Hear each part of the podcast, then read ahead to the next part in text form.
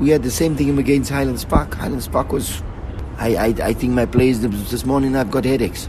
I think my players this morning have probably got more problems with their backs uh, after the game than a lot of times. And uh, yeah, I lost the game. It's it's not about sour grapes. It's about playing football. It's about, and I always believe that football is a game of chess. It's about how you outsmart me, how you outfox me, and how you entertain me. Because if I was entertained against Highlands Park, then I'm probably singing the wrong tune. I'm not listening to the correct music. One will say, how do you balance that with the result? Um, or you feel that we've been focused too much on the results because you can still play good football and still get results. Yeah, well, this is my problem, is that a lot of us, especially the, low, the so-called less rich teams, because it looks like we're only playing for results, to to receive 1.8 million a month from the PSL.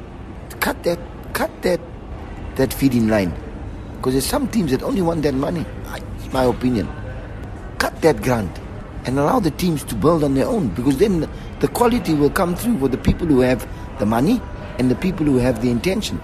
But now, because we're results driven and I want that money all the time, I'll do anything to get that, to, to hold on to that money.